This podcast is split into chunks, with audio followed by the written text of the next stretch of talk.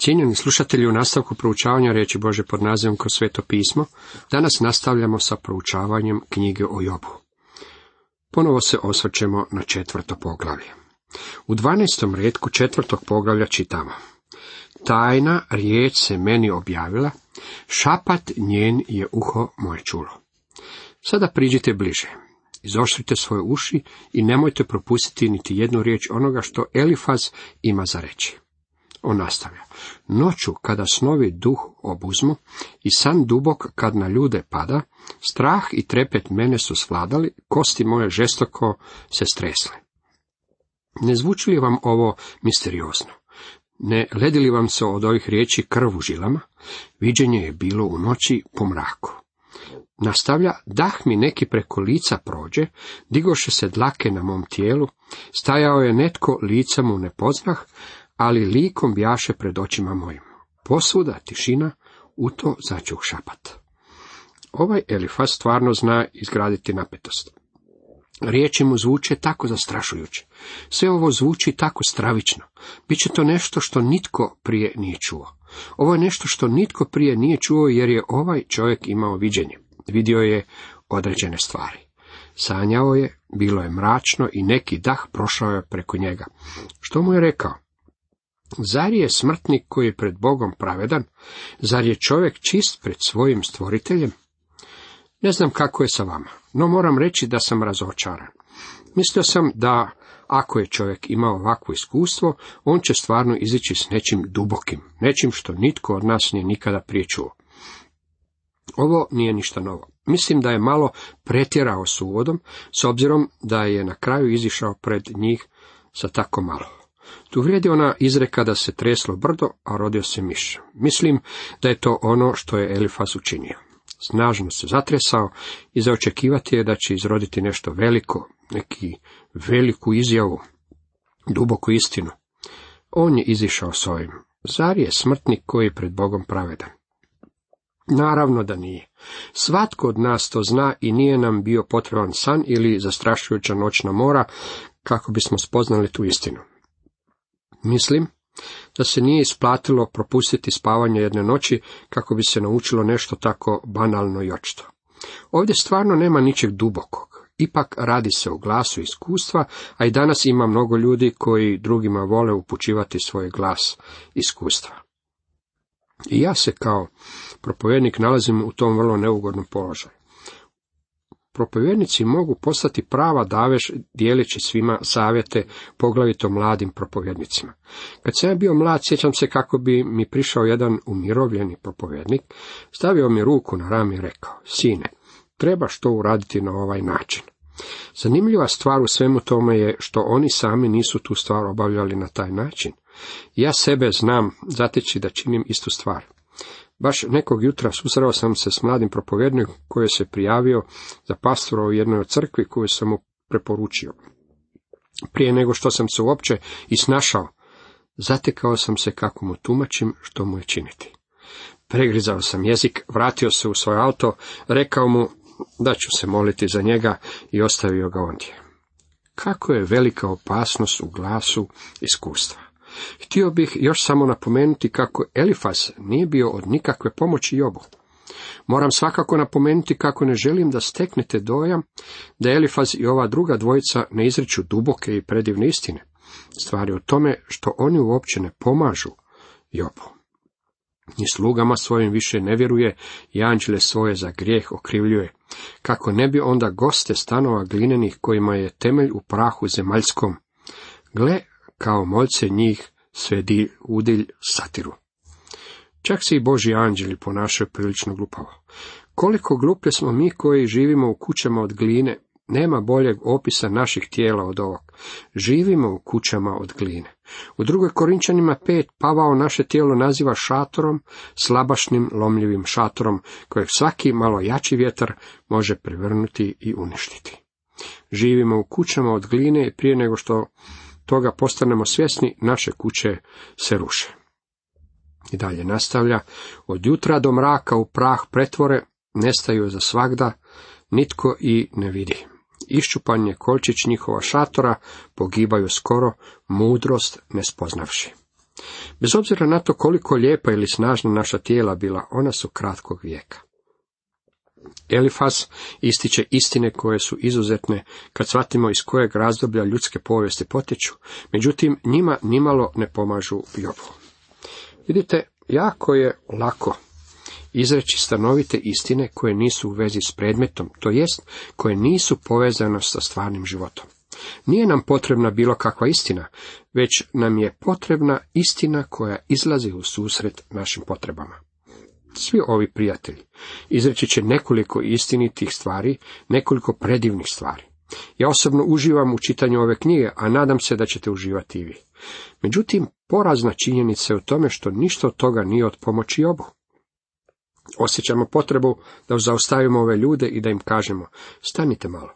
Ne govorite dalje jer ste krenuli pogrešnom cestom. Ono što govorite nije od nikakve pomoći obu. Dalje, ulazimo u peto poglavlje, u prvom redku čitamo. Ded zazivlji, zar će ti se tko odazvat? Kojem li se svecu misliš sad obratiti? Ovo pitanje je još uvijek valjano. Kome ćete se vi obratiti za pomoć? Bojim se da sveci nisu u mogućnosti pomoći vam. Očito je da su i patrijarsi već bili nestali s lica zemlje u Jobovo vrijeme. Abraham i Izak vjerojatno su već bili umrli. Možda je Jakov još bio živ. Abraham mu nije mogao pomoći. Izak mu nije mogao pomoći. Nitko tko je živio u prošlosti nije mu mogao pomoći. Kojem svecu ćete se vi okrenuti? Dalje nastavlja, doista budalu njegov bijes ubija, luđača će sasvim skončat ljubomora. Bezumnika vidjeh kako korijen pušta, al prokletstvo skoro na kuću mu pade. Elifas govori kako je već vidio da budale i pokvareni ljudi doživljavaju napredak. Međutim, na koncu doživljavaju slom. To je istina. Davida je mučilo kako to da zli ljudi mogu napredovati, pa je zapisao. Videh objesna zlotvora, gdje se kod cedar krošnjat širi. Prođoh i gle, nema ga više. Potraži ga i ne nađoh. Psalam 37. David se čudio kako to da zlotvori doživljavaju procvat, dok pobožni ljudi pate. Podmatao je situaciju i zaključio je kako je Bog na koncu skršio zlotvore. Izgledalo je kao da je Bog predugo pustio Hitlera da divlja, prije nego što ga skinuo sa vlasti i riješio ga se. Izgledalo je dugo dok smo mi to proživljavali, međutim u stvari se radio o svega nekoliko godina. Zašto se Bog ne pokreće protiv zlih ljudi danas? Dragi prijatelji, stvari u tome da Bog djeluje polako. On će u svoje vrijeme skršiti zlotvore i bezbožnike. On pred sobom ima čitavu vječnost. Elifas i Joba svrstao među bezumnike koji su pustili korijen i procvali prije nego što su bili skršeni i posjećeni u korijenu. Dalje nastavlja, njegovi su sinovi i sinci daleko od spasa, njih nezaštićene na vratima tlače. Ljetinu njihovu pojedoše gladni, sam Bog ju je njima oteo iz usta, a žedni hlepe za njihovim dobrima. Ne, opačina ne izbija iz zemlje, nit nevolja i sla može nići sama, nego čovjek rađa muku i nevolju, kao što let orlov teži u visinu. Ne trebamo ovu zadnju izjavu stavljati u eprovetu kako bismo shvatili da je istinita. Čovjek je rođen na muku. Mislim da je nedvojbeno da ljudska obitelj trpi nesreću, zlo, tugu, bijedu, tiskobu, brigu i nemir. Sve što trebate učiniti je uzeti u ruke novine i pročitati naslove iznad članaka i odmah ćete dobiti uvid u ljudsku obitelj. Požari, nezgode, tragedije, ratovi i glasine o ratovima. Jedna pjesma kaže. Nitko ne zna muku koju sam proživio. No stvar je u tome da svi znaju za tu muku, jer svi ljudi prolaze kroz stanovitu muku. Nismo svi iste boje kože, nismo svi jednake veličine, istog spola, nemamo svi istu krvnu grupu, niti svi raspolažemo jednakim kocijentom inteligencije, a ipak nam je svima zajednička patnja i nevolja. Nitko nije isključen, imun ili cijepljen protiv nevolja. Suze su nešto što je zajedničko svim ljudima. U stvari, riječ su osjećati znači patiti zajedno i to je glazba koju čovječanstvo sluša danas, patnju. Zanimljiva je i hebrejska riječ za čovjeka enas, što znači jadan, kukavan, bijedan, nesretan. To je čovjek. Netko je zgodno primijetio da ne postoji ništa sigurno osim smrti i poreza. Ovome možemo dodati još nešto što je sigurno zlo i nevolja. Čovjek rađa muku i nevolju kao što let orlov teži u visinu. Orlovi lete prema gore po univerzalnom zakonu, zakonu termodinamike. To nije po sreći ili slučaju. Strujanje uzduha prema gore uzrokovano toplinom i u hladnoj noći razlog je zbog kojeg orlovi mogu letjeti prema gore. Nevolja, patnja i grijeh u osnovi su rezultat neposlušnosti prema Bogu. Nema mira opakima, kaže Jahve. Čovjek se oduvijek i svim silama trudio izgraditi svoju utopiju u grijehu, međutim to nikako ne može upaliti. Ne možemo imati tisućljetno kraljevstvo na zemlji bez kneza mira. Čovjek pokušava izgraditi mir u svijetu bez kneza mira.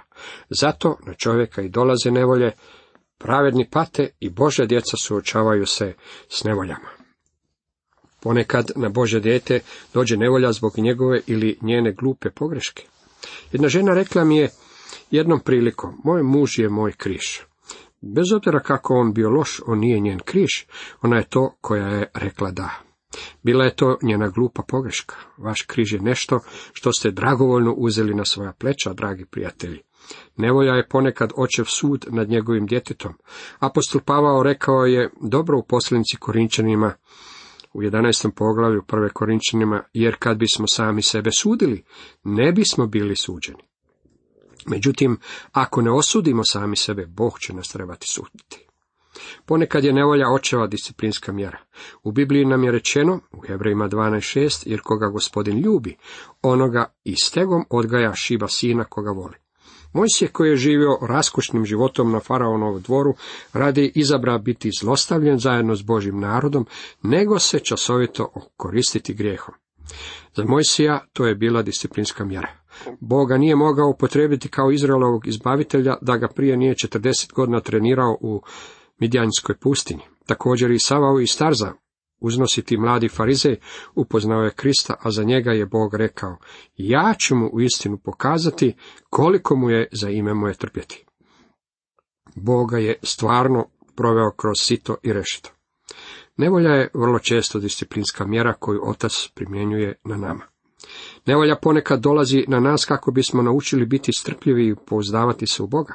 Apostol Jakov veli, praktičar vjere, kaže u Jakov 1.3, znajući da proušanost vaše vjere rađa postojanošću. Ponekad nevolja dolazi na nas zbog toga što Bog stavlja na nas šmirgl papir kako bi poravnao neke od naših oštrih rubova. Vidjet ćemo kako je Job shvatio da je Bog i u njegovom slučaju učinio upravo to. Pa ipak on dobro zna put kojim kročim, neka me kuša, čist ko zlato ću izići. Job je shvatio da je njegova nevolja u stvari Boži šmirgl, papir kojim se poravnavaju njegovi oštri rubovi da odgovaraju Božim standardima. Ponekad Bog dopušta nevolji da dođe na nas kako bi naše umove i srca privukao bliže k sebi. Mislim da je ovo objašnjenje primjenljivo na mnoge od nas danas. Postoje dobri razlozi, dragi prijatelji, zbog kojih nevolja dolazi na Bože dijete. Zato je Elifas u pravu kada kaže čovjek rađa muku i nevolju kao što let orlov teži u visinu. I dalje nastavlja, ali ja bih se ipak Bog utekao i pred njime stvar bih svoju razložio, ne dokučiva on dijela silna stvori, čudesa koja se izbrojit ne mogu. On krišom rosi po svem licu zemljenu i vodu šalje da nam polja natapa da bi ponižene visoko digao, da bi ojađene srećom obdario. Redom ruši ono što lukavci smisle, što god započeli on im izjalovi. On hvata mudre u njihovu lukavstvu, naume splektara obraća u ništa. Posred bijela dana zapadnu u tamu, pipaju u podne kao usred noći. On iz njinih ralja izbavlja jadnika, iz silničkih ruku diže siromaha. Tako se pokaže nada nevoljniku i nepravda mora zatvoriti usta. Ono što Elifas ovdje govori, a iznio je to na stvarno predivan način, je da je Bog vjeran, da je Bog dobar i da je Bog pravedan. Jakovo je ovo istinito, uopće ne dotiče korijen problema kojeg Job ima. Elifas u stvari ovdje uopće ne govori Jobu. Dalje nastavlja, da blago čovjeku koga Bog odbaci. Stoga ti ne prezri karanje svesilnog. Mnogo puta sam čuo ljude koji su citirali ovaj stih. Nije li ovdje izrečena istina? Naravno da jest. Međutim, Elifaz je ove riječi upotrebio kao udarac protiv Joba. Karanje ili ukor nije uvijek razlog zbog kojeg Boži narod pati, kao što smo to mogli vidjeti već ranije. Ponekad se ove riječi mogu upotrebiti poput malog bodeža kojeg ćemo zabiti u srce svojem prijatelju. To je lijepi način na koji nekome možemo reći imaš nevolje jer si u svome životu učinio nešto pogrešno i Bog te sada ispravlja. Možda je tako, a opet s druge strane možda i nije tako. Tko ste vi da donosite takav sud? Imate li neku telefonsku liniju sprovedenu u nebo? Je li vam gospodin objavio neku tajnu? Ima ljudi koji jako vole govoriti ex katedra, a nisu čak niti papa. Neki ljudi su uvjereni kako njihova riječ mora biti posljednja u svakom pitanju. Poslušajte me dobro, dragi prijatelji. Ne možete uvijek govoriti o problemima drugih ljudi, jednako kao što niti drugi ljudi ne mogu uvijek govoriti o vašim problemima. Jako je Elifazova izjava istinita, ona nikako nije primjenljiva u Jobovom slučaju. Dalje nastavlja, on ranjava, ali i ranu povija, udara i svojom zacjeljuje rukom. Kakva je to divna slika Boga! Iz šest će nevolja tebe izbaviti, ni u sedmoj zlote dotaknuti neće. Možete zapaziti upotrebu broja sedam ponovno u izrekama šest šesnaest i vrlo često u čitavoj Bibliji. Ne radi se samo o pjesničkom izriču, to znači sedam, ne broj savršenosti, broj potpunosti. Na primjer, sedmi dan bio je kraj jednog tjedna. Ovdje je sedam broj potpunosti jer govori o cijelom spektru ljudskih nevolja. Dalje nastavlja, u gladi od smrti on će te spasiti, a u ratu oštru ćete oteti maču.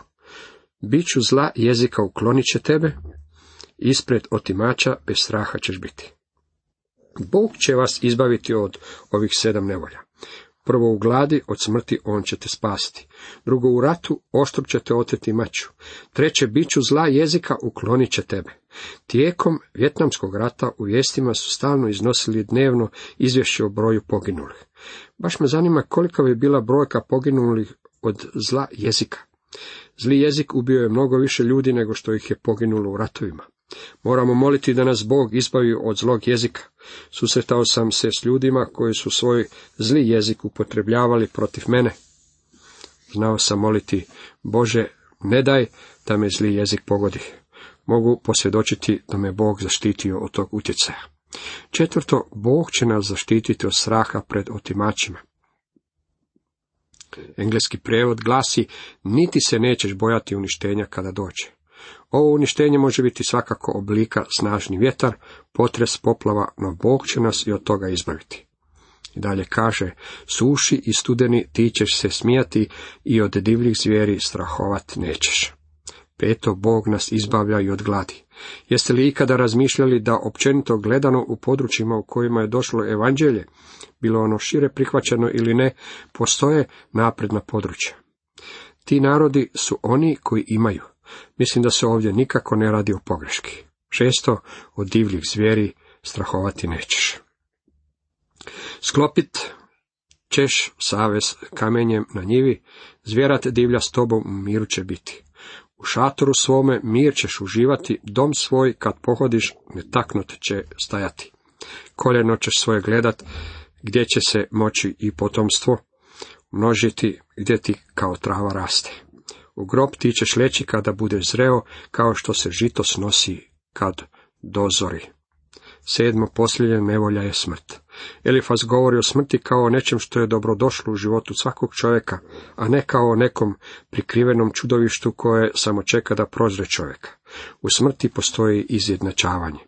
Sve motri smo ovo, istina je živa, zato sve za dobro svoje ti poslušaj.